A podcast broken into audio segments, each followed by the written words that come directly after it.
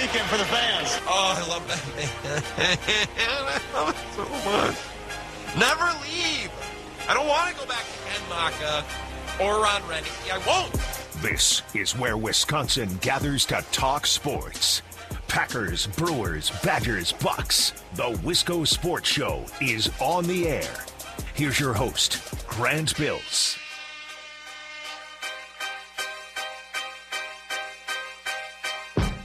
Yesterday, I, I could have done a four hour show yesterday. I was so amped up to be here. Not just because the Packers won, but Brewers clinched the division for the second time in what, four years now? Third time in franchise history. We had that to talk about. NBA Media Day, which is just so much fun because it really doesn't mean anything and it's random, but everyone always says stupid things. This week is going to be amazing. A lot of great stories, good games to talk about. The one thing that let us down last night's game was Oh my god, that was bad. Oh, that was bad. And I we're a week removed from talking about how great the NFC East is. Was that the Monday night game or the Thursday night game? Thursday night between the Washington football team and the Giants. Oh, it was madness. We're like, oh, NFC East. Wow, great football. That's so much fun. So last night we get Eagles Cowboys. Oh my God. How how can a game be that bad? It was halftime. I'm like, honestly, I want to go to bed. I, I felt that way at the end of the first quarter. I looked up, I thought it was halftime. I was like, wait, we're only a quarter into this thing? The Eagles were so bad. And the Cowboys, like Mike McCarthy, is still a bonehead. Still not a good coach. He's bad at making decisions. So, for as amazing as this week is, between the Packers, who are back on track, they got some juice, they got some energy. I have juice, I have energy for the first time this season. Brewers clinched the division. NBA media days, everything's going on. For as amazing as this week has been, last night was a total turd of a Monday night football game. Ezekiel Elliott fantasy owners, though, rejoice. They got him rolling last night. Miles Sanders, quite the opposite. I think he had two carries last night. So get bent. Hey, how many people went into Monday Night Football last night, by the way, trailing like six points in fantasy? And they're like, oh, I got Miles Sanders. Even if he, you know, has a terrible night, I'll still win. Uh, that was a cap. He had two carries for less than 30 yards. But so many people probably thought they had it on lock. And that's so funny to me.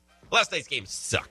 But other than last night's game, this week has been tremendous, and it will continue to be so. Tonight's show is going to be a lot of fun. This is the Wisco Sports Show. My name is Grant Bills. Hope you've had an excellent day. Some controversy on our affiliate in Madison this morning. I joined Ebo and Rowdy as I do every Tuesday at 740, and I did not mean to rally the troops and fire everyone up, but I did exactly that with one of my Brewers takes. We're going to get to that in just a few minutes. I want to start with the Packers. Tim Dillard, Bally Sports Wisconsin, will join us at 4:30. I talked to him at about 3 and I recorded the interview. It's fantastic. It's amazing. Halfway through our conversation, I'm sitting there going, "Oh, I can't wait to play this. This is so cool." Talking about Freddie Peralta and Corbin Burnes and Brandon Woodruff. And I I wanted Tim Dillard's opinion on lots of things, but I was especially excited to ask him a couple of different pitching things. Oh my god, he just sees it differently. He's a dude who pitched for almost 20 years between the major and the minor leagues. He just sees things differently. He can break things down differently. Some of the things that he told me about Woodruff and Peralta and Burnes, awesome. I, I, I just wish he could host the show for a half hour and talk more about some of those things. I wish I could have talked to him for an hour. That's how good it is. I'll play you that interview coming up at 4:35. Mike Clements, our Packers insider for the Wisconsin Sports Zone Radio Network, he'll join us at 5:30, 5:35 ish, with some highlights and some news and notes from Sunday's win over San Fran. And that's actually what I want to start with. I want to start with the Packers for a few minutes, and then I want to get into the Brewers and a take that I thought was just a, a fun idea to kick around on Ebo's show this morning, and then I was beaten down. I was insulted. I was mocked. I was I was laughed at. And, but eh, that's part of the fun of sports radio. I thought it was a harmless enough take, a harmless enough concept idea to throw out and talk about, but I, I guess no one was in the mood. So start with the Packers, and then we're going to get into that take, that Brewers take coming up. 608 796 2558. Send me a text, tweet me, follow me at Wisco Grant. Yesterday, we talked about two big things one with the Packers, one with the NFL. Does anyone remember? Who remembers? What did we, what did we discuss yesterday? It's like when you're leaving church, your mom asks you, like, hey, what, one thing, one thing the priest said today, give me one thing. Two things yesterday. Does anyone remember? Number one, talked about the Packers win. Everything that went into that, obviously. Number two, we talked about how a lot of these NFL teams just aren't that good. So the Packers win. Talked about Joe Barry's defense playing great. Talked about Adam Stenavich, the offensive line, really having a great plan and executing that plan when they were outmanned and outgunned on the road as three point dogs against a team that's been a tough matchup for them. Rodgers was crisp and clean and got the ball out quickly and wasn't always taking shots down the field. And when the ball came out quick and when he was throwing to reasonable downs and distances, he was almost perfect. And he mixed in some of those Rodgers throws that only he can make and some of those routes and combos with Davante Adams that only the two of them can do. Game plan was great. That was the gist of our Packers conversation yesterday, right? Then we talked for a few minutes about how Seattle, maybe not that good. Kansas City, do they have issues? Baltimore needed an NBA or an NFL record kick to beat the Detroit Lions after just beating the Chiefs at Arrowhead. What does that tell us? Arizona almost lost to the Vikings. Then they messed around for a couple of quarters with Urban Meyer and the Jacksonville Jags. And then Chicago. Oh, Chicago. And by the way, Bears fans, the All 22 film came out today, so now we can actually watch what happened on Sunday. Um, mm, I'm uh, I'm not saying it was all Justin Fields' fault, but I think a lot of the criticisms of Matt Nagy didn't move the pocket, didn't do this, didn't do that. Um, they tried a lot of different things, and none of them worked, including moving the pocket. The film came out today. It's it's bad. Is Chicago even good? Arizona, Baltimore, Kansas City, Seattle. Are any of these teams actually any good? We talked about that yesterday. Then last night during Monday Night Football, I go home, I go about my evening, and I'm watching Monday Night Football, and the game sucks. So I'm already thinking about tonight's show. And I came to a tough realization. I kind of dropped the ball yesterday. What if the 49ers are one of those teams that aren't that good? How did we not consider that? Right? We said, oh, Packers beat the 49ers. Amazing win. Also, look at the rest of the NFL. Don't they suck? what if the 49ers suck too? What if they're bad? feel like we didn't consider that. Eh, that's my bad. I dropped the ball. Are we sure the 49ers are all that good? Now, we only have three weeks of evidence, which is not a good amount of evidence to judge Kansas City, who's one and two, or Seattle, who's now what two and one, but had a horrendous loss to the Vikings. Arizona, uh, Chicago, like Panthers are three and zero. Oh. Does anyone love the Panthers? No, but they're three and zero. Oh. So the sample size is still small, but let's look at the sample size that we have with the 49ers. The Packers just beat them. Detroit, week one. The Lions scored 23 points in three minutes, and San Fran gifted was gifted a pick six by Jared Goff. Maybe the ball bounces slightly differently in that game. Uh, maybe. We think a little bit differently about that game. Maybe. Detroit's really bad.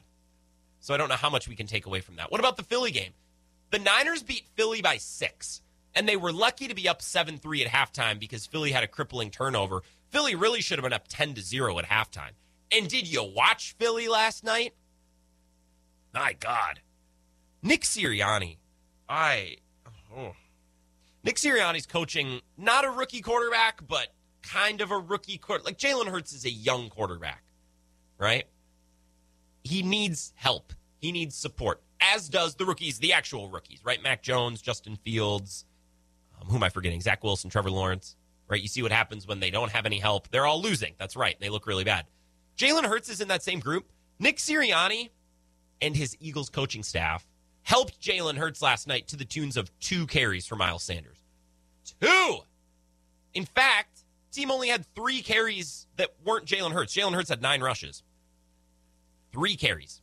Two for Miles Sanders and one for Kenneth Gainwell. Household name, obviously. I don't know how they forgot to give him the ball. How does that happen? Like it was bad for the Eagles last night. Eagles are bad. And Detroit's bad. And San Fran messed around with both of them. And I'm not saying that San Fran's terrible and that the Packers win doesn't count. But I still need a little bit more evidence about the Packers and how they stack up in the NFC and how good the Niners actually are and how they stack up in the NFC.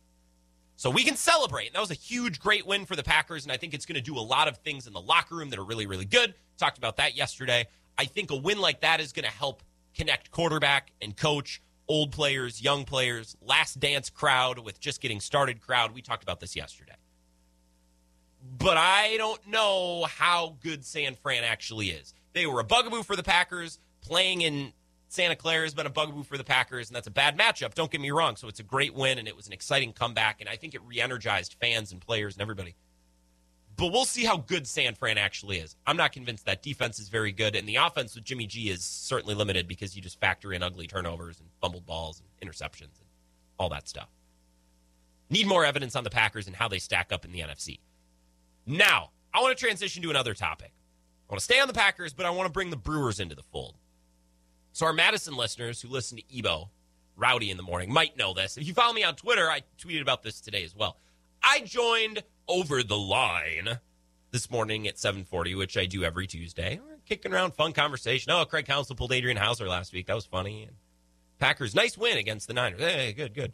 But right as I was about to hop off and be done with our conversation, Ebo asked me, "So, uh, Grant, uh, this season uh, World Series or bust for the Brewers?" Which is kind of a throwaway question. Were just making small talk, not not anything heavy. That's not a life altering question. World Series or bust for the Brewers? How do you feel about that, Grant? This is what I responded to Ebo with. I think I broke Ebo. Well, we've seen them make the NLCS twice in the last decade, and I think this team is better than both of those teams. I hate to say World Series or bust because we're Brewers fans and we don't often get this far, so I want to make sure I enjoy it. But for me, I think if they don't make the World Series, it'll be a disappointment, honestly. And I, Ebo, I told a friend the other day, get a load of this. You talk about where my priorities right now are as a fan.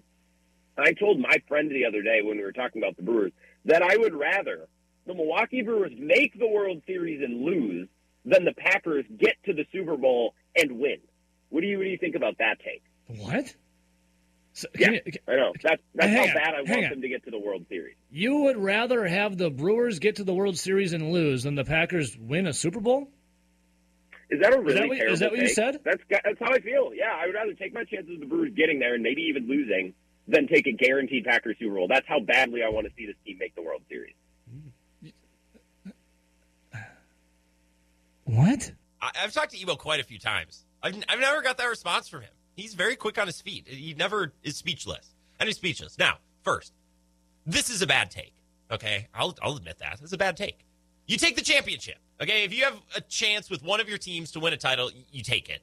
That is sacred. That's next level stuff. We're not talking about a fun overtime win against the Vikings on Thursday night. We're talking about winning an NFL championship, a Lombardi trophy. Okay? Agreed. You have an opportunity to guarantee a Packers Super Bowl, you take it. I, I understand that the first premise was wrong, but this isn't about the first premise. This is about the spirit of the take, okay? Because as soon as Ebo asked me to clarify, what do I do? I immediately say, okay, well, here's what I'm getting at. I'm getting at the idea that, that that's how badly I want the Brewers to make a World Series, which was the original question World Series or bust. I want them to make the World Series so bad, I'd almost take coin flip. If you tell me, hey, the Brewers will get to the World Series, they might lose, I, I might take my chances with that over the Packers in a guaranteed Super Bowl. Here's my clarification. This is, see, uh, this is the course of the conversation with you, but we're boiling it down to the bare bones of this point where I outline here. Yeah, that's how I feel. Yeah, I would rather take my chances of the Brewers getting there and maybe even losing than take a guaranteed Packers Super Bowl. That's how badly I want to see this team make the World Series. See, this is the spirit of the thing. I would rather take my chances. I, I want the Brewers to go to the World Series so bad that in this weird hypothetical that I created for myself, I would rather risk a guaranteed Super Bowl and take maybe the unsure thing. I'd rather take behind what's door number two. I, give me behind Door number two could be a World Series trophy, could be a World Series loss. I will take that risk. Give me door number two. Don't give me the washer dryer set that was behind curtain number one. Like that's cool. I would love a washer dryer set. Mine sometimes leaks and like it, it's not. You could use an upgrade, but like I don't go on. Let's make a deal with Wayne Brady to come home with new laundry equipment. That's lame. I'm going for the car, and the car is the Brewers potentially winning a World Championship, a World Series. I'm going for something here. Okay. I'm trying to start a conversation. And Ebo made this entire thing worse because he blew it out of proportion because Ebo is Ebo. He said, and he heard, oh, Grant would rather lose the World Series and win a Super Bowl. Well, maybe that's how it came across. And you know how Ebo is. Ebo's then going to say, well, I would never do that. I'm a big, hairy, red, white, and blue winning machine. I wake up every day I piss excellence. And we, we don't, we're not for political correctness on this show. We're a load of crap about losing participation trophies, etc. Right? So you blew this all up out of proportion. See, folks, this is this is a process of sports, okay? We're working through our takes. We're working through how we feel about our teams. I think if you asked me, hey, Grant, would you rather flip a coin, Brewers win a World Series, or take a guaranteed Packers Super Bowl? I might flip the coin. I'm, yeah.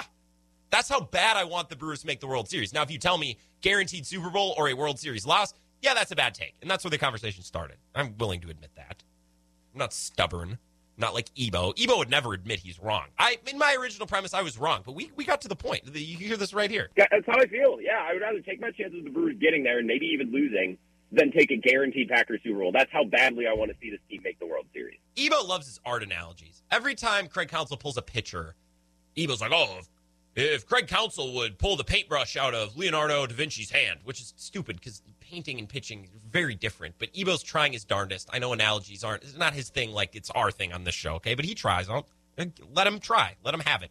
But I'll use an art analogy for this, okay? Did anyone come up to Michelangelo halfway through his painting of the Sistine Chapel? Also, did he paint the Sistine Chapel? I did not look this up ahead of time. Uh, Sistine Chapel ceiling painter. Double check here. Michelangelo, yes. Did someone come up to Michelangelo halfway through the Sistine Chapel and be like, "Oh, that looks terrible. You, you suck." No, he wasn't done yet. No, this topic is today's Sistine Chapel, right? And as of this morning, I'd only just barely begun to wet my paintbrush. All right. So here's the finished product. Here's the painting. Here's the question. This is the topic for today's show and the poll tweet I tweeted out this morning at Wisco Grant. You can guarantee one. You can get you can lock one of these things in. Either Packers win the Super Bowl, lock it in. Or the Brewers make the World Series and maybe win. This is the classic you can have the washer dryer set. There it is. It's all you have to do is take it or you can take behind what's behind curtain number 2. Go ahead. Right? That that is the question. Not Packers Super Bowl win or World Series loss. I understand that's a dumb take. That was just the jumping off point. That's where we started this morning. Ebo blew it out of proportion, and then David Monona gets involved, and it's a whole it's an ordeal. The question, and you can vote on the Twitter poll at Wisco Grant. You can guarantee one: Packers Super Bowl win or Brewers make the World Series, and maybe win. And you might think, Grant, this is the stupidest thing ever. You take the guarantee. Ah, au contraire, mon frere, because this poll is a lot closer than you might like to think. 58% say Packers Super Bowl win. Brewers are at 41%. It's not 50 50, but it's not 99 1. And Zach Heilprin even boosted our numbers because Zach Heilprin, God bless his soul, I think for the first time in history, retweeted one of my tweets. We're, we're at four, we're at 422. We're at 422 votes. And it's it's not evenly split, but it's pretty darn close. So don't tell me it's a stupid question because it's not a stupid question. Now you might disagree with the premise and you might think it's easy, but not everyone does. That's the question. Guarantee Packers Super Bowl win or Brewers make the World Series, and maybe. Let's talk more about that coming up next on the Wisco Sports Show. This is the Wisco Sports Show with Grant Bills on the Wisconsin Sports Zone Radio Network.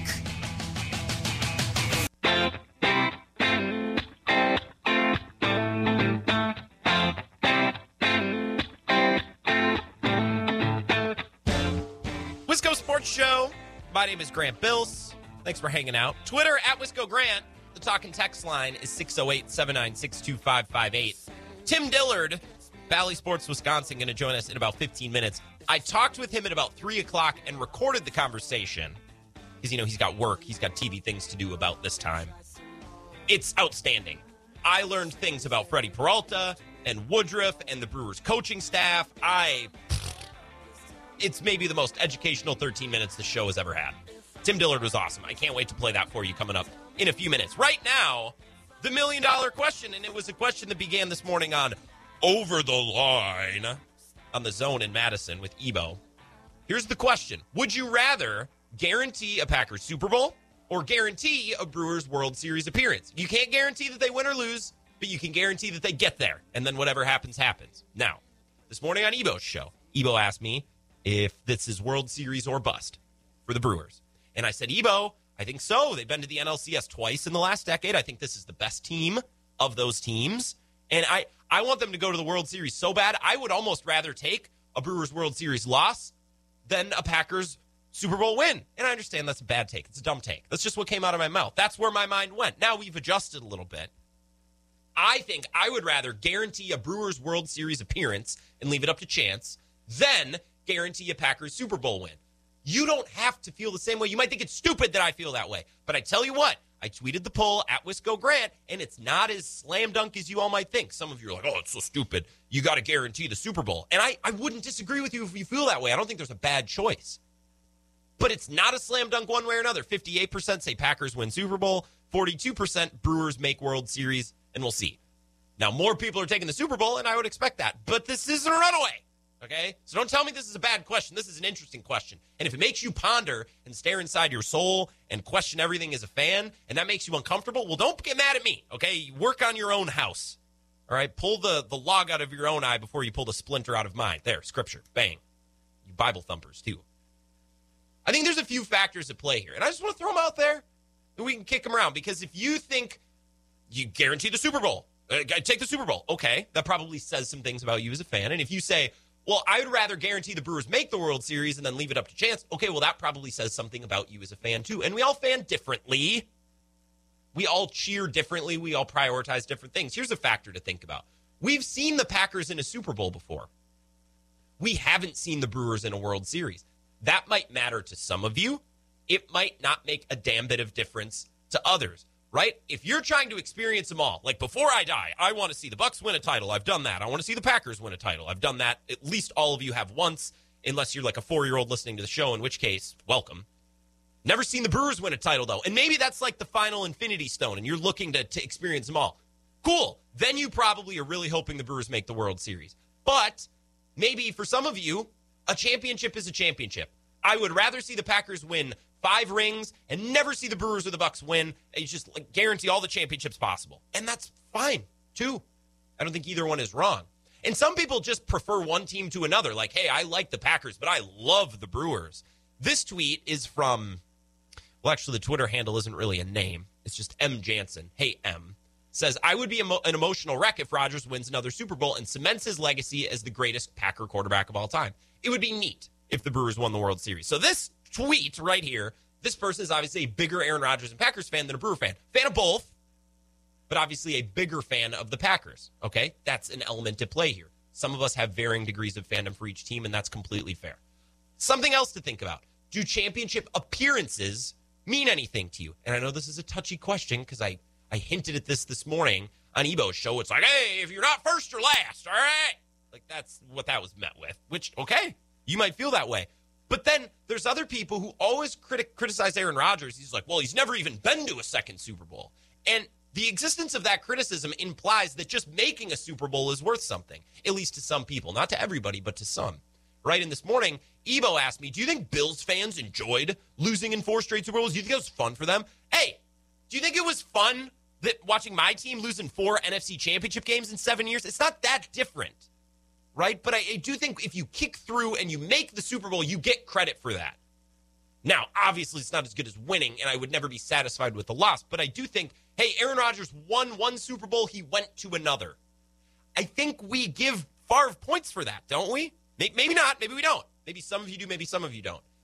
But I hear a lot of people criticize Aaron Rodgers. It's like, well, he's never even been to a second. And when you say that, that implies that simply making a Super Bowl is worthwhile, even if you don't win it. I'm not sure how I feel on that subject.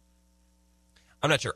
Part of me would be able to look back at the Rodgers era more fondly, knowing that they at least made a second one. Now, I wouldn't enjoy losing in that second one if that's what it came to, but I think it is worthwhile simply to get there. I think that's an accomplishment in of itself. And I know not everybody agrees with that, but that's fine. Don't jump down my throat. Once again, you can vote on this poll question at Wisco Grant. 58% to 42% is the total tally. We're right at about 450, 400 430 votes, actually. Something else to think about, and I think this is important winning a Super Bowl is easier than winning a World Series, in my opinion, especially if we cheer for a team like the Milwaukee Brewers. Now, if we are a fan of the Dodgers, or the Yankees, or some big market team with a lot of money, then it's a little different. But the NFL, any team can get hot and lucky for a year. That doesn't mean you have 20 or 30 years of sustained success like the Packers have. That's incredibly rare. But Nick Foles won a Super Bowl. Joe Flacco, Brad Johnson, Trent Dilfer have all won Super Bowls in the last 20 years. I don't think Tom Brady is better than Aaron Rodgers or Peyton Manning, and he's won how many? I've lost count because I don't really care. I think winning a Super Bowl, while incredibly difficult, is easier to back into. The Eagles backed into a Super Bowl where everything lined up and they got hot and they just caught magic in a bottle. That's really hard to do in baseball. It's really hard to do. You have to be amazing and you have to catch lightning in a bottle. Football, all the teams are a lot more similar. They're like one team is the, the best team in the league is not that much better than the worst team in the league. Where in baseball, it's it's a cavern, it's a canyon in between first and last. And I think that's important. So if you have an opportunity to get and to win a World Series, I think you got to jump at it. Whereas the Super Bowl, I, I, I, don't know. And look, I'm talking to probably some Vikings fans who've never won one, so I, I understand. But I think winning a Super Bowl, the formula is a little bit less complicated, at least if we're talking about a small market baseball team like the Twins or the Brewers. 608 796 2558. Mike in Monona, what is the sample size on this poll? I said, uh, just about 430 votes. So it's not insignificant. Mad Mike says, Grant, I don't have Twitter, but put me down for the Brewers. Hey, good to know. Good to know. I understand some of you are like, take the guaranteed ring. I get that. But man, I've never seen the Brewers play in a World Series before. I might be tempted to take the chance. You can tweet me and vote at Wisco Grant. Zach and Wisco says, as the unusual Packers Twins fan, this one is easy for me, but don't get me wrong. I'd like to see the Brewers in the World Series, but that's not my rooting interest. I get that, Zach. And thank you for chiming in. Guarantee a Packers Super Bowl or guarantee a Brewers World Series appearance. Then we'll see. You can vote on that poll. It's up at Wisco Grant. It will be for like another 15 hours, so hopefully we get some good run on it. You can text me your answer as well, 608 796 2558. Tim Dillard, Bally Sports Wisconsin, joins us next to talk Brewers. This is the Wisco Sports Show with Grant Bills on the Wisconsin Sports Zone Radio Network.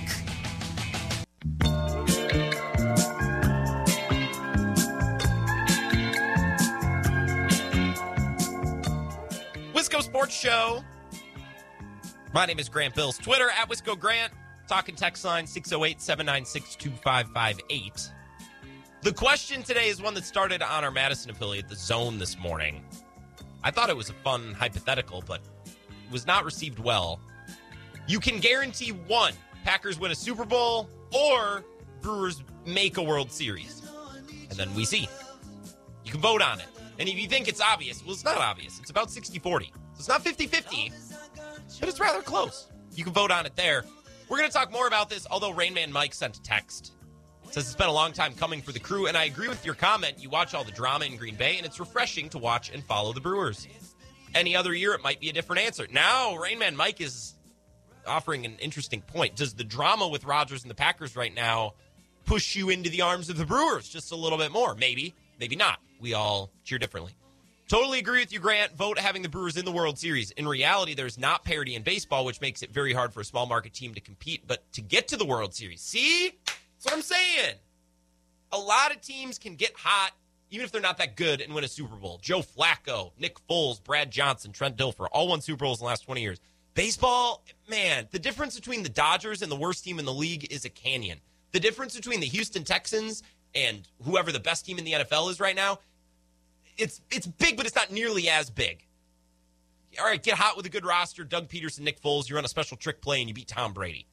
Right? The Brewers winning a World Series, that's a needle that's much tougher to thread, and I might double down and place any bet that I have to to try to make that happen. Let's talk about the Brewers, who just clinched the NL Central for the second time in four years, third time in franchise history. Bally Sports Wisconsin, Tim Dillard joins us now. Tim Dillard, Bally Sports Wisconsin, joining us now. Tim, you were on the show, I don't know, like two years ago. I don't even know. And I don't know why I never asked you back on. And the other day, I'm like, I should see if I still have his number. And I did.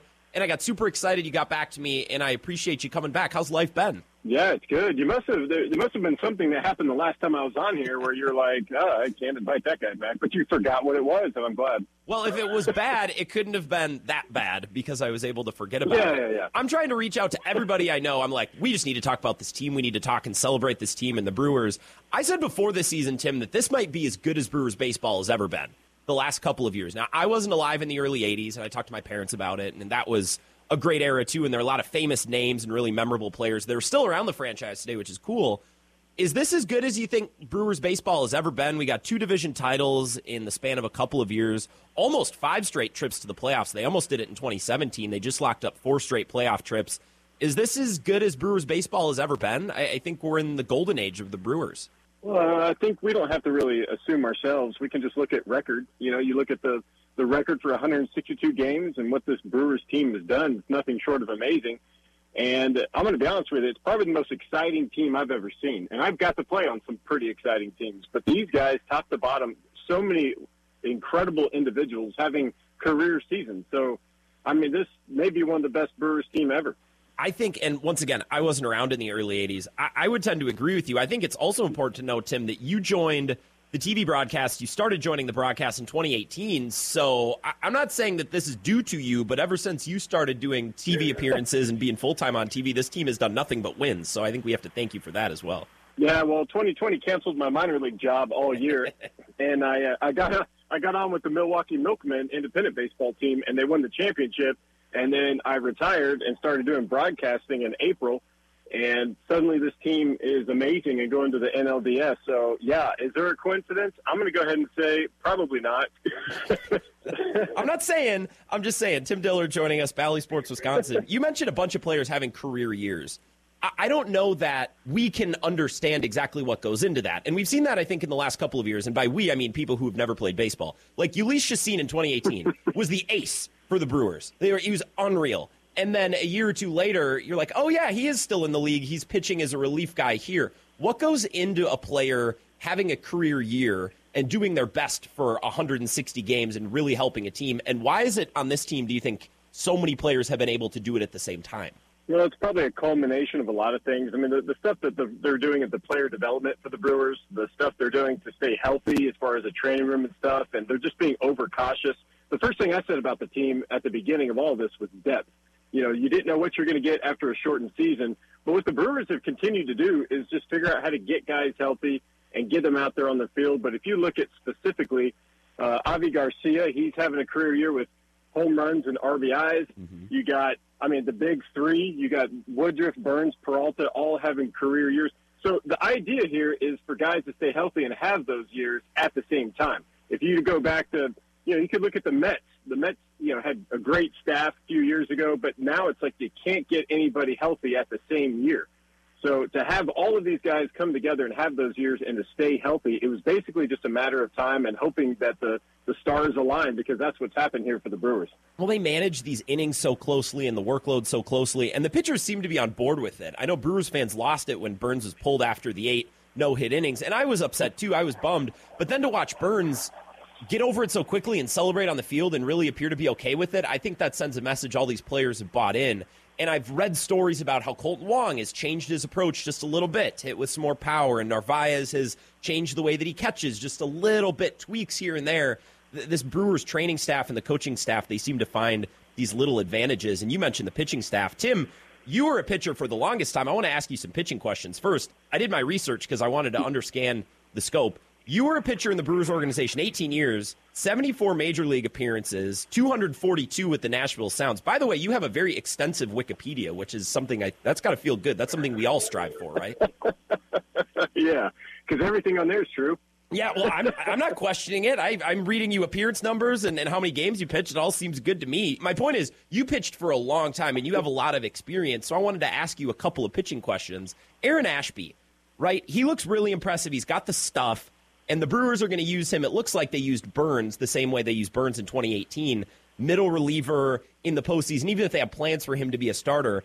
What are some challenges that young pitchers like him face when they first bust into the league, and how do Counsell and this Brewers pitching staff help make it easy? Because Burnes came in as a rookie and was thrown into huge moments. It could be the same for Aaron Ashby. How do they make that as easy as possible on him? Well, I think they kind of found a formula, like you said, with different guys doing it different ways. But for Ashby in particular, he he started his major league debut was June 30th against the Cubs, and it was like you know his worst outing he's probably ever had in his career, mm-hmm. um, at least professional career.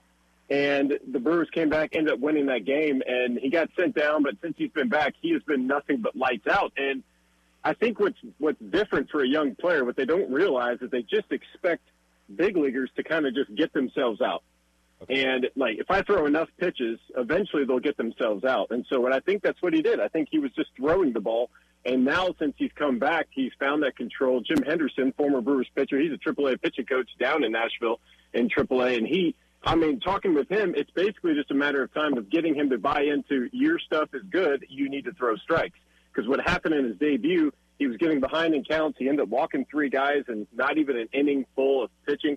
So instead of throwing, it's pitching and it's being okay with your stuff in the zone because a lot of times you just think you're going to throw a ball and get somebody out, and we all fall into it. All the pitchers do that. Even the best in baseball do it. And eventually, there comes a point where you go, you know what? I got to trust my stuff and throw in the zone and let these guys get themselves out on pitches in the zone. So you can't wait for major league hitters to get themselves out. That's very interesting. And maybe not the worst thing to get shelled in your first ever outing to learn a lesson, especially when your offense can then turn around and score 15 runs and pick you up. Is that what I'm hearing? Not the worst thing in the world to get shelled. Yeah, I mean, if you're going to get shelled and give up seven runs in uh, in like point one inning of work, do it in the big leagues. Yeah. Because you do that in the minor leagues, you're not. You're just going to stay in the minor leagues. So, That's true. Yeah, if you're going to give up a bunch of runs, do it in the big leagues. 15 runs or seven runs, like you said, in the majors is, is better than no runs in the minors, I guess. I didn't think about it that way. Tim Dillard, Bally Sports, Wisconsin. Tim, pitcher for a long time, like I said. Can you give me one thing that a Brewers pitcher does, any pitcher, starter, reliever on the staff, where, where you see it and you're like, wow, never in a million years, if I worked on that every day of my life, I could never do that no matter how much. Like, that's just, that's something that that pitcher has, whether it's a skill, a personality trait, a specific pitch. G- give me one thing that you're blown away by. I mean, how much time do you have? Because Sure. what this team has is just uh, it's a plethora of guys that do uh, one or two things amazingly well. I, I, the first thing that came to mind when you started bringing that up was Freddie Peralta. Freddie Peralta can go out there and read a swing and what a hitter's trying to do. Uh, probably better than anyone I've ever seen. He's doing it. He's been doing it for a few years now at such a young age. Uh, to be able to do that is just uh, it, it's incredible. It usually takes a multitude of innings and takes a multitude of years to kind of combat that. To go, okay, this guy's trying to do this at the plate, and to be able to counteract that, to foil that plan. I would say Corbin Burnes' cutter is probably the best pitch in baseball. It is a pitch that is so tough to repeat. That's why he takes his time with his mechanics, and that's why runners steal bases on him because he he's more focused. If I can throw this pitch, I can get everybody out, and Yeah. so he basically proved that throwing a no hitter. Um, uh, Josh Hader, Josh Hader hides the ball until the ball is literally by you, and the slider that he throws, you could swing at it and it could hit you and break your toe. Uh, Devin Williams, a changeup like that shouldn't exist. You shouldn't be allowed to throw a pitch that moves that much, uh, 60 feet, six inches, but it does. And so you could just go around the horn of just how amazing and unique each one of these pitchers are. But the big encompassing thing that I have seen from this club is that they like each other. They like being a part of a team. They like going out there every single day. They go through stretch. They go through batting practice. They're having fun. They're laughing. I mean, these are the guys that you almost dream in your head are going, I bet they go over to each other's houses and like cook lasagna Yeah. or something. You know, like they just go and they have game night. I feel like these guys do that. That's amazing. I was on a paint crew a couple of summers ago, uh, so we'd paint houses. And we enjoyed hanging out with each other so much. We would go play Risk at a buddy's apartment after work. We just have some beers and just sit and play a board game for three hours. And I think that helped us paint houses faster. Now, professional athletics, painting houses a little bit different, but maybe the same idea. The one pitch you didn't mention, and I got to ask Brandon Woodruff. I know a hitter a couple of weeks ago described his fastball as heavy and is angry. And I read that. I'm like, wow, that's really interesting because Brandon Woodruff, he just throws gas. He's not the flashiest pitcher. He just overpowers hitters. Can you tell me a little bit how that works and why that's so tough to hit? Well, I think some people throw a fastball like me, and they and you kind of hope you kind of hope the guy swings and misses, or you hope the guy doesn't swing. And I think Brandon Woodruff stands up there and just says, "I'm going to throw this ball past the hitter, past the catcher, through the umpire, and hit the backstop with it." Sure. And when you when you throw that way, like with your arm, uh, like behind it, it, it's like throwing a bowling ball. So if you talk to any of these catchers, there, there's a reason they wear thumb guards. This is the guy they wear thumb guards for. 97 with sink, late sink, heavy sink. You can't just catch that. My son, who is 12 years old, was a catcher for the first time the other day. They had a necessity. Their catcher had a had an injured hand, so my kid got you know thrown back there. Didn't know if he was going to like it or not. Absolutely loved it. Started gravitating towards it, jumping around back there, even though they were down by about 17 runs. Uh, but the one thing he said afterwards, he's like, besides my legs being sore, he's like, man, my thumb, my thumb. And I was like, yeah, just imagine that at 97, you know? So the idea there is that he, if he, if a guy is tough to catch, you got to assume he's tough to hit. That's interesting. You hearing those words describing his fastball, angry, heavy. Like a fastball might seem like a fastball to us just watching on TV. They're all the same, but they're thrown differently. And it's almost like Woodruff throws his with a different attitude. Tim Dillard, Bally Sports, Wisconsin. Tim, I want to ask just because I'm curious. We spend all summer watching Bally Sports every day. It's like the soundtrack to our summer every day with Brian or Matt LePay. And I know Levering's been with you guys too, and Sophia and Craig Rotino. Can you tell me one thing Yeah. about anybody on the TV staff that that us who watch every day at home would be like, "There's no way that's true." Like that's they do that. Can you tell me one thing that would make us laugh or surprise us about one of our favorite Bally Sports TV personalities? everyone's very authentic. You know, what's interesting is how they let their personalities and just and how comfortable everybody is. Uh, I would say Craig Coshun, that guy may be the nicest, most pleasant gentleman I've ever encountered in my life. He has come alongside me and he has helped me. And you know what? He doesn't get paid to help me, right? So he could just show up and do the bare minimum and doesn't. And you can really say that about everybody. Nobody shows up and does the bare minimum. That's easy. You can get by for a while, but it's about getting better and making the people around you better. And I never at one point felt like anybody wasn't there to, to help me and to give me pointers and to say, hey, great job. So I would say uh, Brian Anderson and and Bill Schroeder, their dynamic is special. If you watch any kind of baseball across any spectrum, those two guys in the booth are absolutely hilarious when they make fun of each other, and and that's real. That doesn't stop. When they put the headphones down, they still goof off with each other. So it's a good dynamic. I'm just happy to be a part of it. Everyone being helpful and really nice. That doesn't surprise me. Tim, you were helpful to the show today. I feel like you taught us so much in just the 13 minutes I had you. Thanks for the time. And anytime, I promise, you did nothing wrong, nothing to ruin the show. I don't know why it took me so long to text you and ask you back on, but I appreciate it. And enjoy the Brewers playoff run. I hope I get to talk to you again soon. Yeah, just let me know. Always around. Thanks, Tim. Tim Dillard on Twitter at Dim Tillard, Bally Sports, Wisconsin. Isn't that interesting to hear him talk about Woodruff, Burnes, Burnes' cutter? We hear about Williams' changeup, but some of the things he said about Freddie Peralta, very interesting. The way he can read a swing, even read when hitters aren't swinging feel like I learned a lot. Big thanks to Tim, and we should have him back because he was awesome. And he's right about Brian Anderson and Bill Schroeder. I listened to some Cardinals broadcasts because let's say I had to get creative about the way I was watching the Brewer game for a lack of a you know cable subscription. I found an illegal stream, and I had to watch the Cardinals. And God, their announcers sucked. He's right. We are pretty lucky with the announcers we have in the whole Bally Sports Wisconsin crew. Let's take a break. Coming up next, some answers on the poll question of the day. And Grant, you're like, we, we don't do poll questions. What are you talking about? Well, today we are. Would you guarantee either a Packers Super Bowl win or a Brewers World Series appearance? More from you coming up next. This is the Wisco Sports Show with Grant Bills on the Wisconsin Sports Zone Radio Network.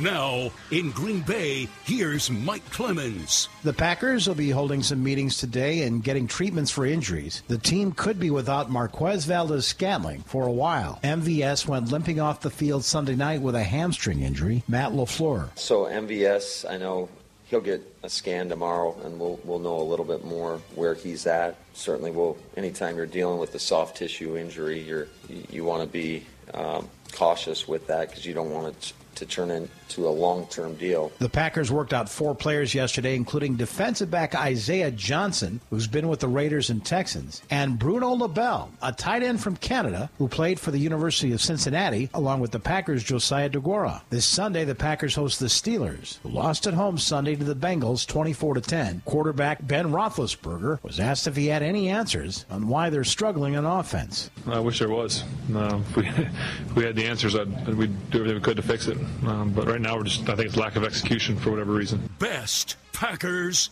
coverage on 96.7 FM, 1670 AM, The Zone.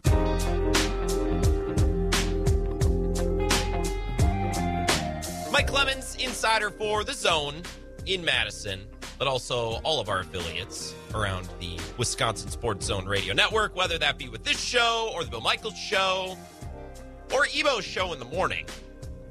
That's the show that caused shockwaves through Wisconsin radio this morning, including this show, the Wisco Sports Show. And my name is Grant Bills. I appreciate you being here. Maybe you heard this morning my conversation with Ebo. Ebo couldn't stop talking about it for like two hours. I know because I listened to his show this morning.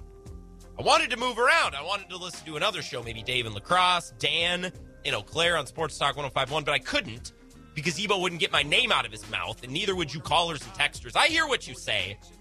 First of all, the original take, and we'll kind of reset the show and reset this conversation coming up after the five o'clock break and after we get an update from our buddy Zach Heilprin. The, the take has been a process today. I might have said something on his show that was ill advised, but you know what? It got the people talking. It was provocative. Okay? We're, we're here at 4.57 p.m. talking about it, aren't we? There's times where I've done hits with Ebo where three hours later I don't remember what we talked about. Mostly because I'm still half asleep, but also sometimes the conversation just isn't as electric. Today was electric because I told Ebo I want the Brewers to make the World Series so bad, Ebo, that I would I would even sacrifice a Packers Super Bowl if it meant that the Brewers could simply make it there, even if they lost. And as the day has gone along, I'm not an idiot. I realize that, hey, Brewers World Series loss, Packers Super Bowl win. We, we got to take the Packers Super Bowl win if it's a guarantee. But let's think about it this way.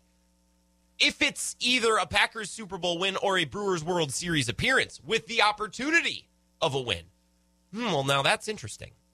That's a little different. Maybe we should think about that. Because you're kind of either taking, like, think about it, let's make a deal. used to watch a show all the time with my grandpa, Wayne Brady in the afternoon.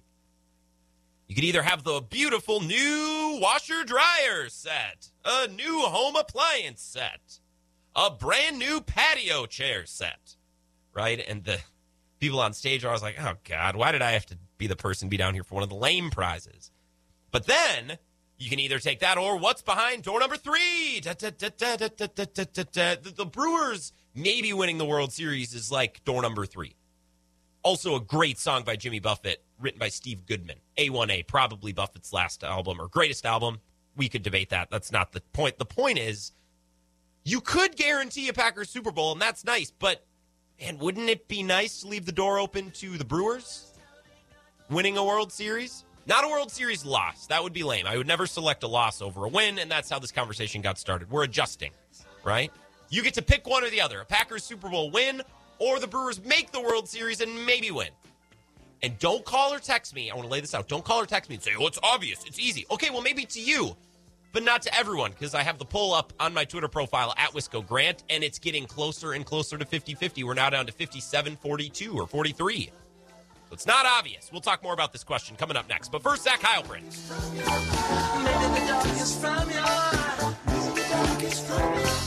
You know you got such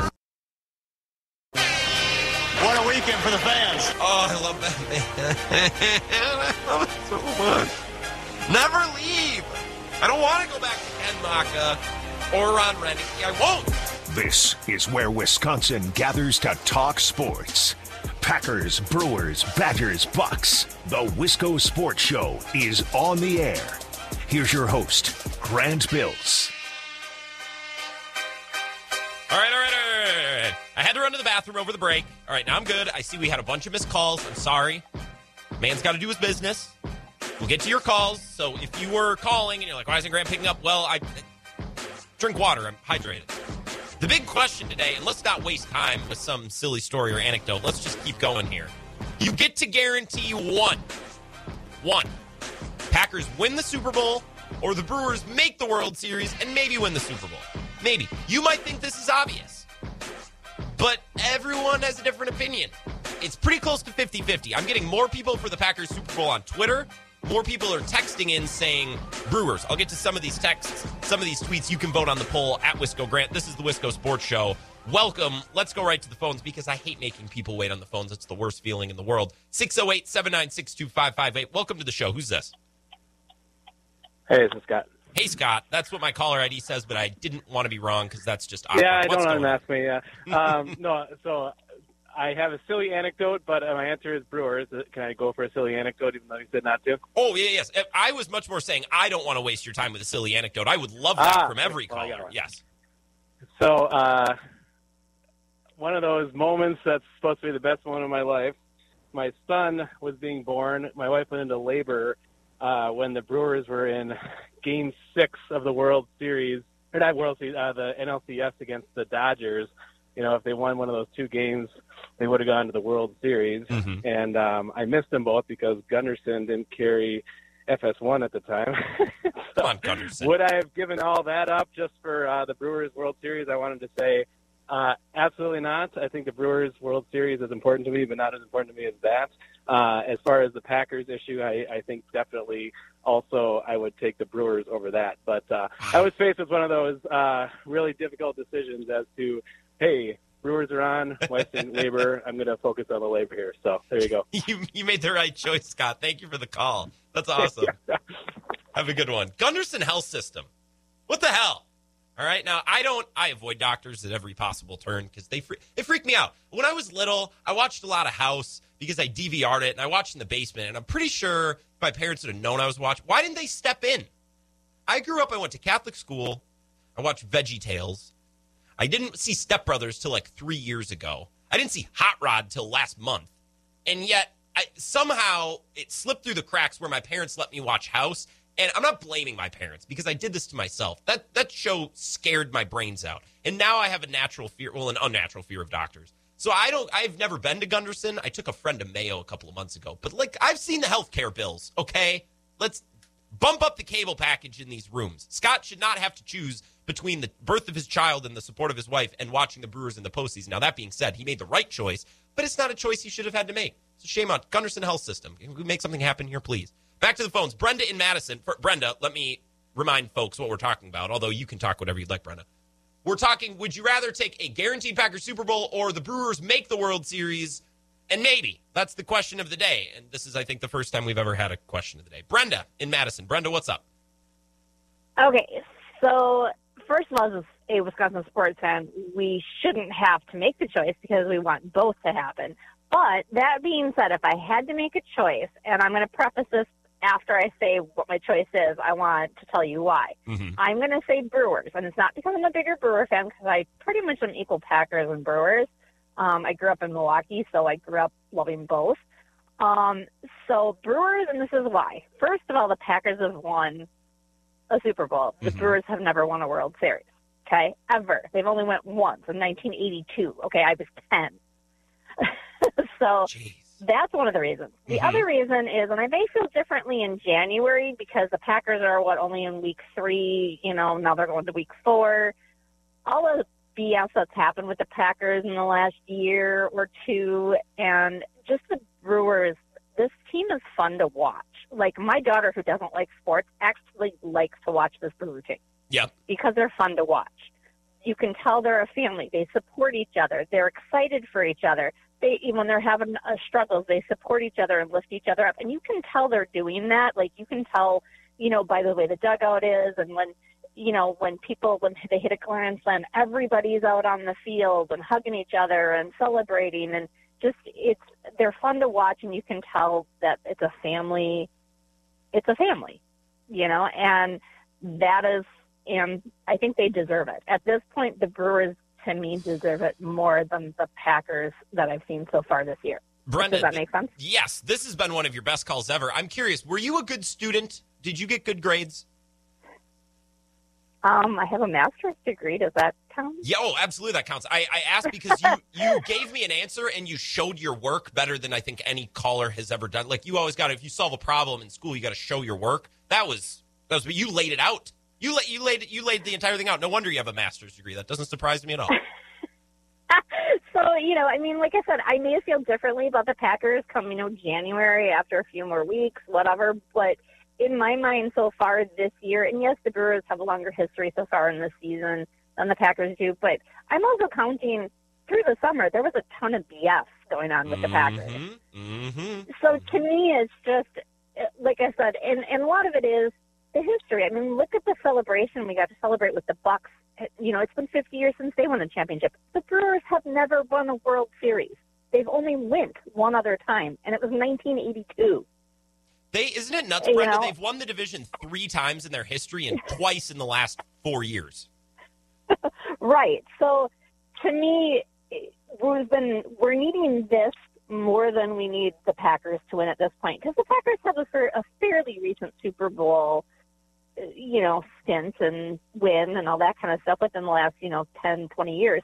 The Brewers have never won a won a World Series, and they've only went one other time. They need to go, and they need to win. Brenda, you just gave me so much ammo to talk about. And I appreciate you not only giving me an answer, but showing your work like the master's degree student you are. Well done. Good call. Great at debate, right? Yes, absolutely. Thanks, Brenda. Bye. Have a good day. Yeah, have a good night, Brenda. That's Brenda in Madison. It's funny because back in 420, I don't know if Brenda was listening or not, but I laid out some of those details. Like your answer on this is probably going to depend on what's important to you. If you would want to see the Packers win, the Brewers win, the Bucks win, and you would like one from each, okay.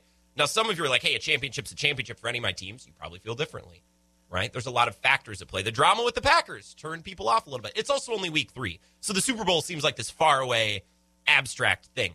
Everybody's got a different opinion on this, and I believe our next caller will probably have the most differing opinion of all. If this is who I believe it is, Dave, is this you in Monona?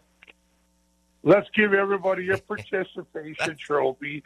that the, the players on the field they hug and they kiss and they like each other and they uh-huh. support each other.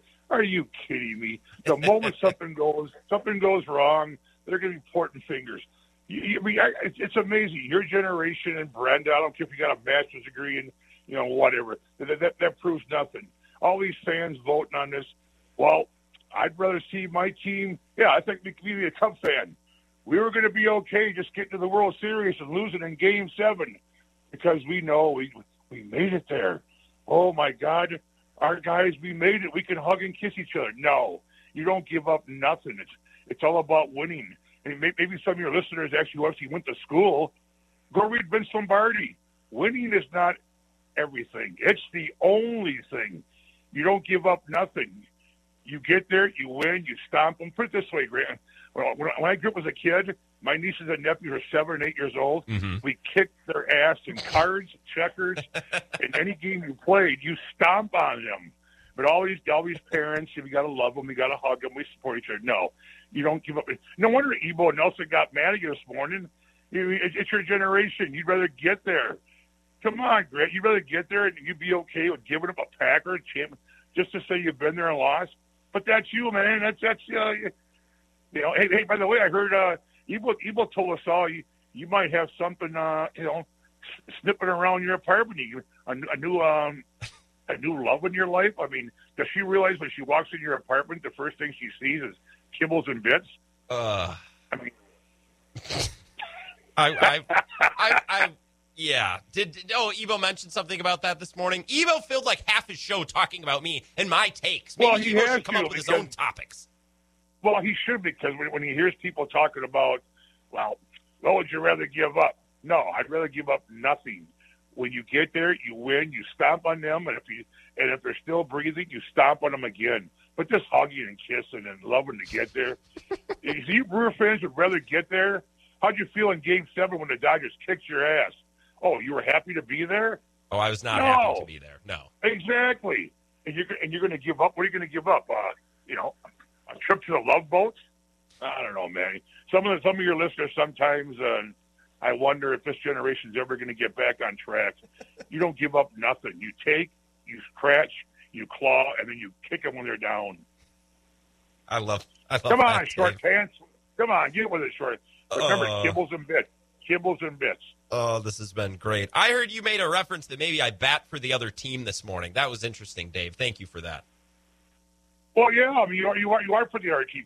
You'd rather get a participation trophy, like said, like Brenda, her master's degree. You know, let's just get there. You Come think on, a master's children. degree is a participation trophy? I barely made it through college. What are you talking about? I mean, but I will I will leave you with a funny story though. In 1982, the last time the Brewers actually were there, Mm-hmm. it was funny. I had a Wednesday, I had a Wednesday night class, and our professor let us go for every playoff game. But that SOB, Game Seven of the World Series, made us stay the whole night, and it's a wonder why I dropped this class the next day. We we were in the Fine Arts Building, and I had to walk a long ways back to 10th and Vine on Game Seven. Back, you know, back then, when, you know, we wanted the, when we wanted the Brewers to win. But I'm sure we'll all be we'll all be there next April, and when they hand out that silver medal. I, I look forward to this call all day because I knew this was Oh. coming, Dave, and I appreciated this. Thank you. Well, you should. I mean, some of your listeners who vote in that poll, it's like, really? What a bunch of pansy feathers. Thank you, Dave. Look forward to talking Bye, to you again. fans. Thank you. I love that you call me David Monona. 608 796 2558. See, this is the pro- this is the problem, okay? And I talked about this back at five o'clock. I threw out uh, an idea that, like, hey, I want the Brewers to go to the World Series so bad. I'd almost rather see the Brewers lose in the World Series than the Packers win a Super Bowl. And yes, that's a bad take. I agree. But then I, I clarified and I saved the, the audio from the show this morning. It's, it's not about losing a World Series. That's never what this was about. This was about I want them to make the World Series so bad that I, man, this is what I said. Yeah, that's how I feel. Yeah, I would rather take my chances of the Brewers getting there and maybe even losing Maybe take losing. a guaranteed Packers Super Bowl. That's how badly I want to see this team make the World Series. And you know, a lot of people on that idea, because that's been the question. Like, hey, would you risk w- making a World Series and maybe losing, or take the guaranteed Packers Super Bowl? A lot of people are on the Brewers. Uh, Kurt says, I'm with Brenda. And I said, What do you mean? And he's, I agree with Brenda. I thought you were physically with Brenda. That would have been nuts. You should have hopped on speakerphone. But Kurt says, I have seen a Green Bay Packers Super Bowl, but have not seen the Brewers win a World Series. I love both my teams, but right now this Brewers team is so exciting, I could see a World Series coming. That see? See? We've seen the Packers, we haven't seen the Brewers. That matters to some people, that doesn't matter to all the people. Couple of tweets here. Da, da, da. Brewers World Series first and foremost. One reason, Bob Uecker. Jason, that's an interesting take. That's not something that anybody brought up. Also, uh, like, and this was misconstrued. Ebo's like, oh, Grant is okay with losing. He's okay with participation trophies. I would never do that. All I do is piss excellence and win everything I've ever been, and I've never lost a fight, which is not what this was about, right? Maybe that's how it started this morning, which was fun. But we've we've since adjusted as we do on the show. We're very mobile. We're like, we're like tech. Now I sound like Colin Cowherd. We're like tech. We're fast and we adapt and we adjust on the fly. Another thing to, to talk about: Do championship appearances mean anything? Dave says, "Hey, how did feel? You lost in Game Seven in the NLCS. How'd that feel?" Well, I hated that. But is that different than the World Series? Once you get to the World Series, is that an accomplishment in of itself? Like with the Super Bowl, I hear people all the time say, "Hey, Aaron Rodgers has only won one Super Bowl. He hasn't even been to a second. And when you say that, that implies that getting there is a worthwhile accomplishment and something that goes on a resume. I'm not agreeing with it. I'm not saying that just getting there is good enough. But if we're talking about legacy, we're talking about the history of a team or a player, maybe making it matters to you. Maybe it doesn't. Once again, we're all having differing opinions. Ooh, uh, this might be the best text of the day. You know him, you love him. You can find him under the Rose Street Viaduct. Schmidt on the north side. Both options will have me drinking too much, anyways. Might as well choose the risky one. Give me a chance at door number three. That's the Brewers. I, I who says no? Who disagrees with that? Schmidt on the north side, I think, says it all. Now we're getting tweets from Ebo. We'll get to that in a sec. First, back to the phones. Who's this? Hey, you got your Maytag man, Zach and Wisco. Zach and Wisco. Your number looks eerily similar to Dave and Monona, which I was scared as to why Dave was calling back. I am excited to hear your voice and not the voice of one Here- Dave and Monona. I I have something actually frightening to tell you, Grant. I agree with Dave. This is like Twilight Zone ish, man. Really? I, I agree with Dave. It's look, when it comes to winning, I want to guarantee the win. I, I don't want to just be there. I, I'm a Twins fan, man. I've gone through enough pain with 17 straight playoff losses to the Yankees. I, I've dealt with the that kind of crap. I want to, you know, if I could say, hey, your Twins are guaranteed to win the World Series and beat the Yankees on the way, I am, I will cut off my arm to be there in a heartbeat. Hmm. So, but if you were to say, oh, they're just gonna, they're gonna win the divisional round against the Yankees, but they're gonna end up playing, you know, the Red Sox in the next round, and you don't, you know, you have no guarantees. Mm-hmm. You know, I'll live for another day, man. You know, that's just how it is. I, I, I want to see my team win. I, I'd rather be guaranteed the win. You are for our Twitter poll, you're in the majority. For our texts and tweets, you're in the minority. A lot of people are saying, "I'll take my chances with the Brewers," but I think there is something to be said for, "Hey, a championship's a championship. Let's lock it in."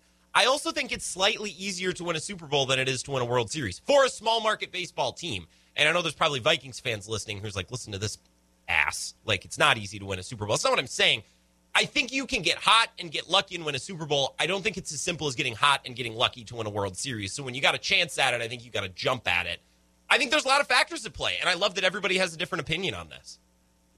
I think you're right. Now, now here's one thing, and I, I'm your stat guy, and I usually look things up, and I'm a little bit more prepared. But yes, I believe there have been more teams that have won out of the wild card round in the NFL for the Super Bowl than have won out of the wild card round in Major League Baseball. I would bet money. Yes, yes. Although the Nationals did just Because do it, I- that would be interesting to research. I think that's something I got to look into tonight. because I know the Packers have done it, I know the Giants have done it, Mm-hmm. and I'm pretty darn sure the Steelers have done it in three consecutive years. Yes, that sounds the about right. Steelers were number five, the Packers were a six seed, and the Giants were a six seed in three consecutive Super Bowls.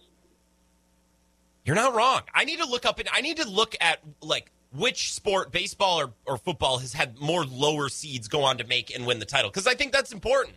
I, I think when you're trying to prioritize which team you would rather win a championship when they're good, I think that matters, right? Like when the Brewers have a chance, they've won the division three times in however many years they've been in existence. The Packers Packers fall backwards into division titles because the Vikings, the Bears, and the Lions all stink. You know what I mean? Right. No, you're you're 100% right. I, I think in the NFL, it's easier to get hotter at the end of the year than it is baseball.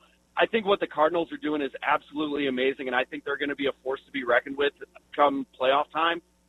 And I think the Brewers need to really shut them down here in these next three games. Uh, and that's coming from somebody who's not a Brewers fan. So I, I, I really think momentum is key in both sports, Grant, Mm-hmm. but I think it is a bigger factor in the NFL because you can win the last four games of the regular season, get that six or seven seed in the playoffs, and then win three straight road games to win the Super Bowl. It's been done. And it has not been done other than the Nationals that one year. Yeah. I don't know if it's really been done out of Major League Baseball. Well, and for the longest time, there was only one wild card too, which makes it a lot harder. Maytag Zach on Twitter, Zach in Wisco. I appreciate the call, and someone needed to agree with David Monona, so that was an important role for you to play today. I thank you for that. It it had to happen, Grant. Thank you. Yeah, Appreciate it, pal. Have a good night, Maytag Zach. Let's take a break. I just realized it's 521. I think we're talking with Mike Clemens at 530. So for that reason, we got to take a break and get things lined up so we have time to do that. This is the Wisco Sports Show with Grant Bills on the Wisconsin Sports Zone Radio Network.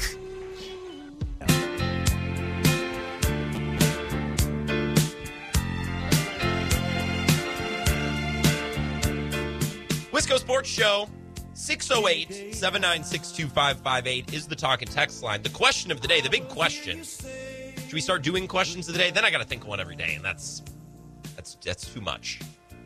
If you can guarantee A, a Packers Super Bowl win, or B, a Brewers World Series appearance, which one are you taking? Twitter poll is pretty close. All the texts and tweets I've gotten, other than Maytag Zach and David Monona, overwhelmingly Brewers for a multitude of reasons. Jamie at Ken's Barbershop. By the way, Jamie, do you have any availability this week? I, I want to look fresh for Oktoberfest, and I. It's mostly just my neck. It's I don't need a, a long. It won't take long. If you have any availability, you know. He says I second the Euchre sentiment. David Monona is a dinosaur. Dave is old fashioned. Uh, he's old fashioned. We love him for that. Kelly and Barneveld, and I looked up where Barneveld is on the beautiful drive between Prairie du and Madison. Kelly or Kenny, not Kenny. Oh my goodness, Kelly. Oh God, I read it wrong. Kelly. I'm sorry, I called you Kenny. Kelly says with 162 games a year, getting there does count for something. Staying focused on the end goal for that many games is impressive. I do think making the postseason in baseball is a bigger accomplishment than making it in football. Like the Bears made it last year, and the Packers have made it on years where they're not really good. Like sometimes when a division is down, a division is down. In baseball, at least when the playoff isn't expanded due to COVID, it's really hard to win a division and make the postseason. So I do think it's a bigger accomplishment. Now, what that means to you and how important you think that is and what value that carries to you, that can differ from fan to fan, as we've learned today. John says, Oh, can we have Dave do an inspirational quote or statement every day? Every call is inspirational from Dave. I don't know what you're talking about. He goes on to say, Although it's close, I would rather see the Packers win than a Brewers be the runner up. If you ain't first, you're last. You're not wrong. Badger basketball and football have been close, but a tease. Personally, I don't take second. Well, we're not guaranteeing the Brewers could lose in the World Series, but they could. We're not saying Brewers lose in the World Series or Packers win the Super Bowl. The Brewers make it there. They could win, they could lose, but you can't guarantee it either way. Trempealeau Chris, ask the Twin Vikings fan the reverse. Take the Vikings to the Super Bowl and coin flip for a win, or a twin guarantee win in the series. That's interesting. So, Minnesota fans, would you guarantee a Twins World Series, which you've had before, or would you get the Vikings there and then flip a coin and see? Right? Kind of the reverse dynamic of play. The Twins have won it, the Vikings haven't. Unlike in Wisconsin, the Packers have won it, the Brewers haven't. Right? I think that's an interesting dynamic. At Wisco Grant on Twitter, my God, my God. Ebo, go to bed. Says sources are telling me that at Wisco Grant is not only spewing lies on air, but also twisting and turning about saying exactly this. Quote, and he quotes me, Ebo, I have the audio right here, my friend. I have it right here. And I've been very transparent of the process. This is our conversation from this morning. This is where this started. Well, we've seen them make the NLCS twice in the last decade, and I think this team is better than both of those teams. I hate to say World Series or bust because we're Brewers fans and we don't often get this far, so I want to make sure I enjoy it. But for me, I think if they don't make the World Series, it'll be a disappointment, honestly. And I, Ebo, I told a friend the other day, get a load of this. You talk about where my priorities right now are as a fan. I told my friend the other day when we were talking about the Brewers that I would rather the Milwaukee Brewers make the World Series and lose than the Packers get to the Super Bowl and win. What do you what do you think about that take? Gas. All right, let's listen to the next part. Yeah, I know. That's that's Hang how on, bad I want on. them to get to the World Series. You would rather have the Brewers get to the World Series and lose than the Packers win a Super Bowl? Is that a Is really that what- terrible is that what you take? said? That's that's how I feel. Yeah, I would rather take my chances of the Brewers getting there and maybe even losing, maybe than even take losing. a guaranteed Packers Super Bowl. That's how badly I want to see this team make the World Series. What? That's not even a fake laugh, which I do for radio sometimes. That's funny. Ebo was. I almost swore. Ebo was rattled. "Uh, what? 608 796 2558. Oops. Uh, send me a text if you want to answer more because we're going to be on the horn with Mike Clemens here in a couple of minutes. And if you call in, then it's just going to beep and really annoy me. And then I'm going to get in a bad mood and I'm going to have to hang up on you. You're not going to get on air, but you can text me. Uh, a tweet here from Andy, and I'm sorry, Andy, I haven't gotten to this. Says Brewers World Series appearance by a ton. We've seen a Super Bowl before. A World Series appearance would solidify that team in the city of Milwaukee in a way that the Packers and Green Bay have already felt. And to do it on the heels of the Buck success would be undeniably amazing. You're right, Andy. Now, there's a possibility they could lose. Making it there would be huge. I'd take my chances. If if you're telling me you can guarantee it with the Packers or guarantee an appearance from the Brewers and they might win, I'm going to take door number three. I'm going to take the Brewers. But I don't fault anyone for saying Packers take the known thing, take the Super Bowl. Wouldn't think less of you at all. In fact, I think this is why this is such a fun topic because all fans feel differently and it shows how we prioritize different things. Let's prioritize Mike Clemens live from Green Bay, our insider for the Wisconsin Sports Zone Ready Network. He'll join us next. This is the Wisco Sports Show with Grant Bills on the Wisconsin Sports Zone Radio Network. Crosby to try to win it. And the kick is good to win the game. The 49ers couldn't take enough time off the clock at the end. That was a big one. I mean, it was a 51-yarder, so uh, you know it's uh, you got to hit it true and hit it uh, you know hit it solid and celebrating with the guys in the end zone. Just seeing seeing that energy and feeling that juice is uh, is what it's all about. Wisco Sports Show. That's the call from Sunday Night Football, and then of course the voice of Mason Crosby. My name is Grant Bills. Joining us now on the Talking Text line, Mike Clemens. Mike, someone tell Al Michaels, don't be too excited for a game-winning field goal. He seemed weirdly tame. That was an odd call when I heard it the first time, and when I listened to it back. You know, though I, uh, you know, I go over those highlights, and Al Michaels doesn't have a Wayne Larrivee, uh, you know, other kinds of guys excited call at the end. He, Paul Allen. he, or, or or right or Paul Allen. It's Yeah. like you know Rodgers back to pass. There's one over the middle, and it's a touchdown. Yeah. It's his calls are a roller coaster. If you've ever noticed. Yeah, that's true. And I, I don't mean to be that. Why aren't the announcers excited for my team? Like I, I try to avoid that conversation because I think that kind of thing ebbs and flows. But I was cutting up that highlight to start Monday's show, and I'm like, oh, this is gonna be exciting. I'm like, ah, this isn't that. This is not that exciting. I was a little bit No, underwhelmed, no. but that's Al Michaels. Yeah, but you know, I mean, he he's still a great announcer. He's accurate. Yes. Uh, and it's pretty hard to top. Uh, Do you believe in miracles? Yes, Of you know, course. from 40 years ago. Yes, that'll that'll. That, you can't coast on that. That's not what I'm saying, but that'll get you a long ways in your career. I like Al and Cris. I think Cris does a good job. I might be in in the minority on that. So how was San Fran? You actually got to go cover a win out in California. That must have been refreshing. Uh, I think the biggest surprise was, and I've seen this now a couple of times, where I really thought it would be kind of a Silicon Valley wine and cheese crowd, but it's a beer drinking crowd. It's more of a working class crowd, maybe even kind of an Oakland Raider crowd, and that's good for the home team. That's good for the 49ers because those people are louder. You know, you're talking about the World Series, so I actually got a break. I'm like 21, 22. I'm working at UWM. I'd been interning at TV 18 which was the flagship for the Bucks and the Brewers. They hired me as a like an assistant producer uh, and kind of as a stringer reporter when I was 21 in August of '82. I got to go to all those World Series games. Yeah, that's pretty cool. That's So- pretty, that's pretty darn cool. So, you know, when I was 17, 18, 19, and going out with my buddies and we were tailgating and drinking beer in the parking lot and you know, cooking brats on a cheap little grill, you go to those Brewer games to see Bambi's Bombers and Gorman Thomas and Robin and Paul Molitor, you know, smacking home runs. and then and then you get to the playoffs, and the and when they beat the Angels, it was outstanding, just screaming. You get to the World Series, it's colder, and I remember looking left and right and seeing women in fur coats with their gloves on at Mhm. the World Series, and I'm looking in the lower grounds like, who are all these people? Where are they from? And then you realize they fly in all the sponsors, you know Yeah. all the blue collar people from West Allis and La Crosse and Eau Claire and stuff, they're replaced by you know the big wigs. They they get the, the lower grand seats at the World Series, and so the mood, you know, the hometown mood shifts a little bit. Yeah, well, it's like going to a Notre Dame game when everybody doesn't really have a jersey on, but they got the big fur coats in the winter. Or down south, they got the polos and everyone looks nice. That's not really how we do things in Wisconsin No, for the most part. No, you need shirtless males. Yes. and a jump around. Yes.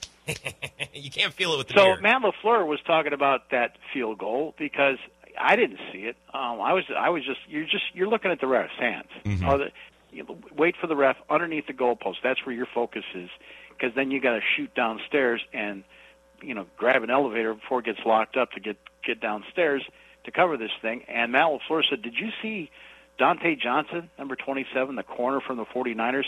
How close he came to blocking Mason Crosby's winning 51-yard field goal." It was pretty close. Um, you know, I thought I thought Bobby did as well as you could have done on the edge as well. I think just uh, 27 for them just got a really good jump on, on the snap, and he made it close. Um, you know, we talk about all the time protecting from inside out. I think over the course of last season, I want to say there was something like only four kick, kicks blocked from the perimeter. Most of it comes from internal pressure. So our guys were stout inside, and you know the guy got got a really good jump on it, and thankfully uh, he missed it. So and, and Mason, what a great job! Just really that whole operation because our operation time was great as well. Uh, Hunter had a great snap. Bojo put it down clean, and then Mason came through with a big time kick. And the best part of that, obviously, uh, him making it, but just seeing the guys' reactions after after that, it definitely is something that puts a puts a big smile on my face. Mike Clemens, I think it speaks to how good our kicker is and how bad our special teams are. I was almost I, I, that kick was either going in in my mind or it was getting blocked. I didn't think Crosby was going to miss it. It was either going in or it was getting blocked. That's how I set it up in my mind. Well, that's pretty good, you know. And he had a 54-yarder earlier, and he said he thought he could go maybe a few more yards. But you know, obviously, it's great that Rodgers and Davante were able to get it down, you know, in in his range and to make that kick. Uh, but then it gets back to this uh, pass and punt coverage. They're excited about Corey Bojorquez, the punter, and the way he's putting hang time on it, and he's putting the ball on the sideline, not down the middle of the field. And you know, as a as Mason Crosby's placeholder on those field goals and point after. So so far so good there. But I was looking at the tape. You know, they had that 68-yard return. Um, Trenton Cannon, uh, which you know, just it's another momentum flip when you you just score and now you let the 49ers go 68 yards on a kick return. I think it might be on number 41 Henry Black, who just you know he was a turnstile. He was down there but for some reason he's not squared or doesn't take the right lane, and this guy just blows past him. And here's another thing that was going on. Mo Drayton, the special teams coordinator, he's dealing like with two people in his life that uh, died in some situation. Lafleur didn't real, reveal that, but you know he's he was dealing with that drama, so the players were, you know, trying to play for Mo, whatever. And so Matt Lafleur talked about that kick coverage blowing that 68 return against the 49ers. Yeah, no, that was that was certainly disappointing because you look at the other covers we had. I think we had we definitely had two tackles inside the 20 on the other two. Um, yeah, we just it, lane integrity. You get one guy out of place, and uh, you, then you need somebody else to cover up for him. And when that doesn't happen, it opens up a big hole, and that's what happened on that kickoff return. And drawing a blank on on the returner's name right now, number 49, but he he yeah, can he hit it now, and that guy's got great speed. That was that was a uh, you know it was great execution by the Niners there, and we gotta we gotta be better with our, like I said, our lane integrity, and I gotta you know give Allen Lazard a lot of props. He he, he went right to Mo after that and said, hey, that's not going to happen again. I want in on on the kickoff coverage unit, and you see Allen you know, busting his butt, and he's the first one down every time. And so I think that that speaks volumes of just what type of team player Allen Lazard's all about. Allen Lazard only had one catch, one target. He was everywhere blocking. He was all over the field. And Mike, I think we saw that more so on Sunday night, more so than we saw against the Saints or against the Lions, because Aaron Rodgers was getting the ball out quickly. He was so efficient when the ball came out quickly and when the, the passes were shorter. And it's those short passes where you're going for yak, where Allen Lazard can really do his work. And in week one, when they're taking shots, okay, well, now you don't play to the strength of Allen Lazard. Or week two, on Sunday, I thought Allen Lazard, that was the perfect type of Allen Lazard game. And it was cool to hear that he even wanted in on special teams, too. I, I love that guy. Right, and Allen called, ca- caught that deep ball to get things going early in the game on Mhm. the right hand side, and then you know there was one time where I think it was right after Adams, you know, got his helmet knocked off or you know, you know, got hit hard, and came back in, and it was a third and ten, and Rodgers is going to Davante over the middle instead of Lazard, who was wide open on the sideline. So you know, I got I would hope that Getsy and you know Lafleur and Nathaniel Hackett get after Rodgers and say, look, you know, we know you love Davante over the middle, and he's our number one guy, but there's 13 wide open there. You know, you got to look around the field for that guy. So, some news injury-wise for the Packers today. Uh, Marquez Valdes Scantling caught that beautiful touchdown pass in the back of the end zone. Uh, Aaron Rodgers had said the other day, you know what? I owe him five touchdown passes. I've I've missed him when he's been open for a touchdown. You saw him limping um, late in the fourth quarter on a route. Uh, so today he's supposed to have a scan on that. Uh, as Lafleur said, you don't want to mess with a soft tissue injury like that. Uh, Tyler Lancaster, the defensive lineman, left the game. He'd been dealing with an elbow injury coming into it, now, so I'm not sure what that injury was. He's now on the COVID 19 list. He tested positive for COVID 19 today, so now he's out of the picture. Uh, Krys Barnes, your inside linebacker, he hit Brandon Aiyuk, I think it was second quarter, on a little short pass over the middle um, on the right side of the field, you know, to deep in the 49ers territory, went down, was out for the rest of the game with a concussion. So he'd be going through the protocol. When they brought in Ty Summers, to me, it looked like they started attacking Summers over the middle with Kittle, with Juszczyk, you know, and, and that's when they, that's really when the 49ers got their offense up and going when they started hitting those passes over the middle. And, uh, you know, so people were asking me about, well, where's Oren Burks? You know, where's uh, Ty Summers in that situation? And Devondre Campbell, you know, LaFleur's praising this guy that they picked up, who'd been with the Falcons many years and then released by the Cardinals. Um, he's, you know, your inside linebacker there. He's been leading in tackles, which he should, the last couple of games. He had an interception against the Lions, scooped up that fumble Sunday night against the 49ers. He was asked how he thought Ty Summers and Oren Burks performed after Barnes went down. I mean, it wasn't really too much of an adjustment. Those guys prepared like heck every week, and I knew they were ready for the moment. You know, it's just a matter of getting the opportunity, and I think they both performed really well considering the circumstance. You have to have the uh, the next man up mentality. You know, anything can happen at any time. It's a, a very physical and violent sport, so you have to be prepared for the worst case scenario. You know, like uh, Chris went down, and I ended up having to start on punt, on top of playing every snap of defense. So that's just one of a, a situation of you know you, you have to be prepared and you have to expect anything. The defense wasn't as good in the second half. I thought they could have got off the field a couple of times, maybe had some bad penalty luck. And Kittle is a monster, and Deebo and Aiyuk made some great catches, but I thought their tackling was okay. They weren't as bad as in the first two weeks. I thought they held their own. And Ty Summers is a part of that, Devondre Campbell as well. And overall, Grant, you know, it's Aaron Rodgers just raised that. Um, there just was something better about the energy. Yes. They were flat against Jacksonville. They found it at halftime against the Lions. So basically, you're talking about the 30 guys who really didn't touch the field during the preseason. It took them about six quarters, and then they found the gear. They, you know, they found where they need to be to be flying around on the field. And and the other thing is that Rodgers talked to LaFleur and say, how do we spark these guys? And it's like, you know what? If our defense isn't sure right now, then whether we win the toss or not, actually the 49ers won the toss, and uh, and they decided to defer. But Rodgers decided with LaFleur, you know what? Let's go offense now. You know, if we can go offense first, we're the better unit.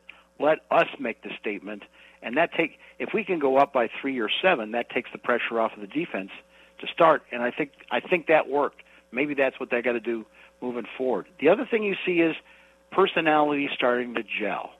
Like you know, a rookie right guard who seems to be doing a pretty good job, and he turns out to be kind of a character. Aaron Rodgers talked about the the right guard, Royce Newman, the, the rookie, eh, kind of a different dude. Well, the one that sticks out a lot is he loves tapping guys on the head. Uh, he was tapping the hell out of everybody on the head. I mean, in every celebration, he was tapping guys on the head, tapping everybody on the head. I don't know why he's doing that or where that came from, but it seemed excessive, but it's him, so I'm not going to discourage him. I mean, that's his way of celebrating. He's got some idiosyncrasies that showed up on the film that are, that are interesting, and just his the way he goes about his daily routine there's a lot going on in that mind, and I can't wait to kind of extrapolate some of that as he becomes more comfortable. Man, I, I even asked a coach here at UWL who I'm close with. I'll ask him about things from time to time. And, you know, we carry UWL games at our station here in La Crosse. And I asked him about Adam Stenavich. I'm like, have you ever ever met him? What do you think of him? Because it's an O line offensive coach here at UWL. He says, man, I met him. He's from Marshfield. He has a really good relationship with the veterans. And I think maybe, and maybe I'm reading in between the lines, but if you can relate with Bakhtiari and you can relate with Billy Turner, then as a coach, you can almost coach through those guys and uplift Royce Newman and Josh Myers and Yosh. Is it Nijman who was so good? It was really interesting to hear more, even from Matt LaFleur, about Stenavich after this game and how they really came up with a plan to be successful down a couple of men on the O line, and Royce Newman was a part of that. I was at the practice when those that La Crosse coaching staff came down because they were guests of Brian Gutekunst, Sure. Who played at La Crosse. So Oh, that's part of the deal course. there, yeah. So, yeah, Yash Nijman, you know, I thought he's a, a backup, maybe a backup right tackle. I did not think his pass protection was good enough yet, but they liked what he did against the Buffalo Bills first team.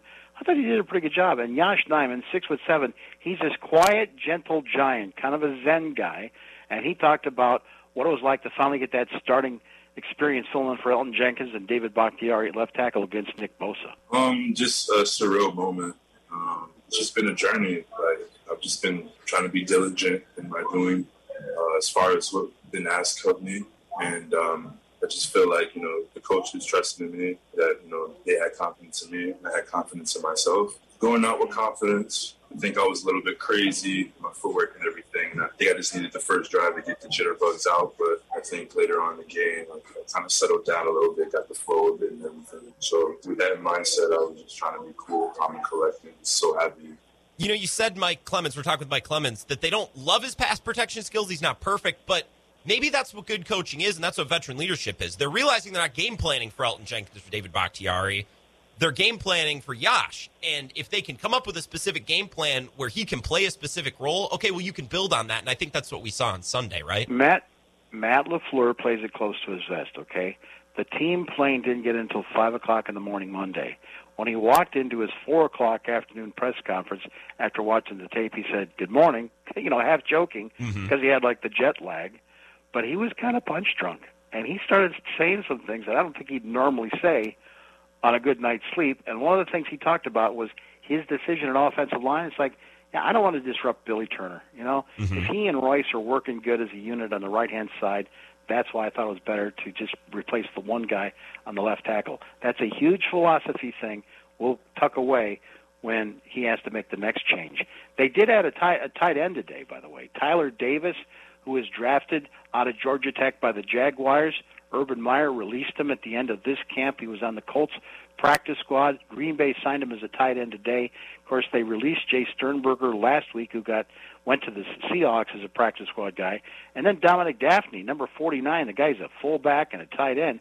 He had a hip injury. Now he's been put on IR. So they added a tight end today. But then you go to Davante Adams. Like Aaron Rodgers, like some of these guys, they're talented, these young guys, but they're kind of weird. They're kind of different. And Davante talked about how he thought those two rookies like Josh Myers, Royce Newman at center and guard, and Yash did on the offensive line. proud of those boys. Really, really proud of those boys. You know, Yash hasn't had a whole lot of opportunities, you know, especially against teams like that, for him to have to be kind of thrusted into that position. Really proud of him. He, he's, I mean, I love that dude. When we switch sides of the field in the fourth quarter, he's walking by me, and I'm just turning everybody up. I'm going crazy, and he looks at me. He goes, "Man, it's just a blessing to play with you guys. I really, I really enjoy this." And I'm just like, it kind of just slowed me down for a second, and I just got real appreciative for having a teammate like that. Um, you know, it's kind of crazy. He reminds me a little bit of Aaron Jones from a personality standpoint, because early in Aaron's career, he would do something and be come back to the huddle. I'd be screaming, "Let's go! Do I need that from you every time? Let's go!" He'd be, "Yes, sir." And I'm like, Aaron, you don't have to call me sir in the middle of the game, but um, Josh, yeah, Josh is a, is, a, is a hell of a football player and great heart, just a great teammate all around. I'm proud of what they did up there. I love that story, and I love the energy that these teammates kind of appeared to have for. I think this win kind of helped them come together a little bit, and that story was really cool. And Mike, I wish we had a couple more minutes, but as Davante Adams said uh, of Yosh, it, it, was a pleasure just being with you. I, I, really enjoy this, Mike. It's just it's it's a privilege doing radio with you, and I thank you. For, I thank you for your time, and I look forward to talking again. My pleasure, Grant. They, you know what? The bottom line is they're having fun. I think that's, that's needed after those first two weeks, don't you? Absolutely, absolutely. Awesome. Thanks, Mike. Thanks, pal. Mike Clemens, NFL on Twitter. Look him up. I hate to be so brief and just wrap up interviews like that, but we got to go. We got to take a break. And final update on our big question of the day Brewers, Packers. What do we pick? Last segment coming up next. This is the Wisco Sports Show with Grant Bills on the Wisconsin Sports Zone Radio Network.